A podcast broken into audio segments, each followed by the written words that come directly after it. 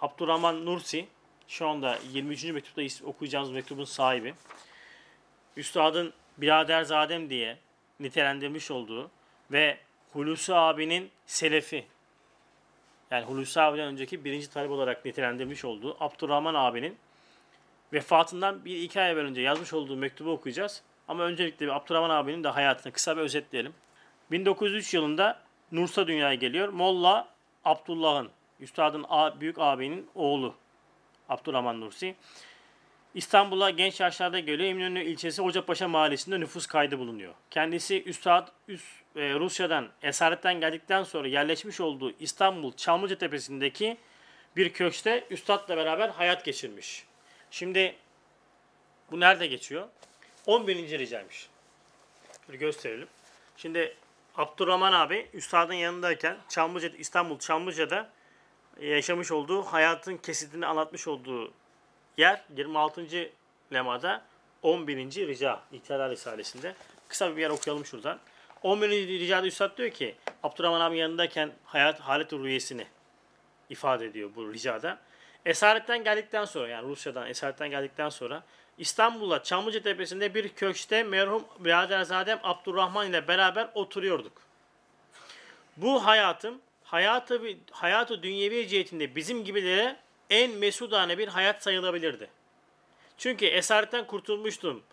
Darul Hikmet'te mesleki ilmiye münasip bir en âli bir tarzda neşri ilme muvaffakiyet vardı. Bana teveccüh eden haysiyet ve şeref haddimden çok fazlaydı.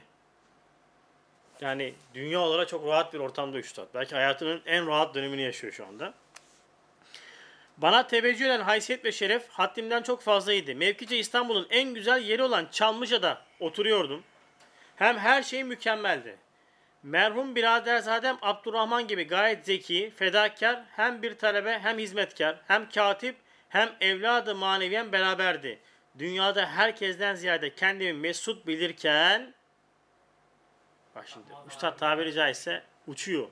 Tamam mı? Aynaya baktım. Saçımda, sakalımda beyaz kılları gördüm. Ondan sonra Halet Uru'ya de- devam sen söyle değişiyor bu sefer de. Çok enteresan. Bir kıl. Tabii böyle bir Halet Uru'yu içinde. O zaman Abdurrahman abi de yanında üstadın. Darül Hikmet'te biliyorsunuz arkadaşlar eee Diyanet İşleri Başkanlığı o zaman için. Üstad orada vazifeli. Oradan almış olduğu maaşı da Üstad harcamıyor. Eee, kitap basımına kullanıyor. Hatta Abdurrahman abi de e, bu almış olduğu maaşı muhafaza etmesi için bir nevi ekonomi bakanı yapıyor kendi aleminde. E, bunu hıfzet diyormuş. Yani koru diyormuş. Abdurrahman abi de bir sene zarfında fazla kalmış paraları amcamın bana olan şefkatinde hem malı istikrar etmesine itimaden haberi olmadan tamamen sarf ediyor Abdurrahman abi. Harcıyor parayı. Sonra üstad da demiş ki bu para bize helal değildi. Milletin malıydı. Niçin sarf ettin? Madem ki öyledir ben de seni vekil harçlıktan az ettim. Yani seni koyuyorum tabiri caizse argo tabirle. Kendimi de nasip ettim. Yani artık diyor ben bakacağım bu işe. Üstad kendim almış olduğum maaşı bak. Bir müddet aradan geçti. Hakikaten 12 telifatını tab ettirmek kalbine geldi. Maaştan toplanan paraları o telifatların tabına verdi. Yalnız bir iki küçüğü müstesna olmak üzere diğerlerini etrafa meccanen dağıttı. Yani bedavaya dağıtıyor üstad. Yani halktan almış olduğu, devletten almış olduğu parayı yine halkın hizmetinde kullanıyor. Niçin sattırmadığını sual ettim. Yani niye satmıyorsun bu kitapları? Dedi ki maaştan bana kutu la yemut caizdir.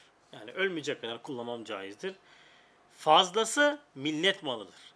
Bu surette millete iade ediyorum. Abdurrahman abi Bediüzzaman'ın İstanbul hayatının esaret sonrası hadiselerinden İstanbul'un işgal yıllarında Hutuvat-ı Sitte, Hutuvat-ı Sitte adlı eserinin intişarına, Anglikan Kilisesi'nin mağrur başpiskoposunun suallerine ve Cebbar İngiliz komutanının Bediüzzaman'ı imha çabalarına şahit olmuş ve olayları bizzat yaşamıştır. Özellikle de Hutuvat-ı Sitte'yi bizzat Abdurrahman abi kendisi neşrettiriyor. Üstada hani e, soru, 6 tane soru soruyorlar 600 kelimeyle cevap verin diyorlar ya İngiliz papazı ondan sonra Anglikan Kilisesi'nin papazı. Üstad diyor ki bunlara 600 kelime değil 6 kelime değil ancak bir tükürük ile tükürürüm diyor cevap veririz diyor. Tükürün o zalimlerin hayasız yüzüne. Ondan sonra 600 kelimeyle Allah'ın izniyle cevaplarını da veriyor. Çok gayretli ve çalışkan olan Abdurrahman İstanbul hayatını amcası gibi hareketli bir şekilde geçirmiştir. Özellikle neşriyat içinde büyük hizmetler vermiş.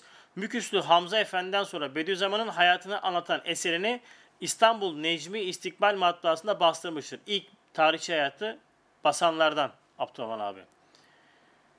Tarihçi hayat onun tarafından 1335 yani miladi olarak 1919 yılında kaleme alınmıştır. Toplam 45 sayfalık bu tarihçide bazı konular birinci tarihçi hayattan aktarılmakla beraber ilaveten üstadın Cizre ve Mardin hayatından da ve Birinci Dünya Savaşı'ndaki başından geçen olayları da anlatmıştır. Kısa bir ufak bir tarihçi hayat eee neşretmiş. Şimdi yine Üstad yıllar eee, Ankara'ya gidiyor Abdurrahman abi. Orada yaklaşık 7-8 yıl boyunca Üstad'la bağ kopuyor. Yani münasebeti kopuyor, iletişim kopuyor. O süre zarfında çok ciddi sıkıntılara giriftar oluyor manevi olarak. Zaten bu mektupta onun ifadesi. Okuyacağınız mektup. Ee, Üstad yıllar sonra manevi evladım demiş olduğu Abdurrahman'dan ayrıldıktan sonra ondan bir mektup oluyor işte. Bu mektubu alıyor. Okuyacağınız mektubu alıyor. Ve ee, bu almış olduğu 10. söz Haşir Risalesinden istifadesinin had safhada olduğunu görüp kendisinin imanla kabre girdiğinin alameti olaraktan zaten okuyacağımız zaman net olarak gözüküyor. e, ifadesi var. Yani o kadar istifade etmiş ki 7-8 aradan sonra öyle bir istifade ediyor ki o mektubu al, yayın, e, Üstad yazdıktan kısa bir zaman sonra da vefat ediyor. Öyle bir kısa zaman süresinde vefat ediyor. Vefatından önce Ankara'da mecliste görev alıyor ve Sağlık Bakanlığı'nda yine bir vazife yapıyor.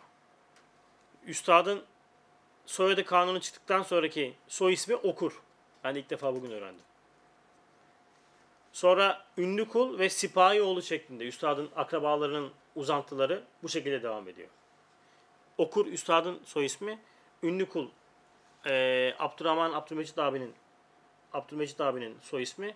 E, Sipahioğlu da onun torunlarının soy ismi olarak o şekilde üstadın nesebi o şekilde devam etmiş.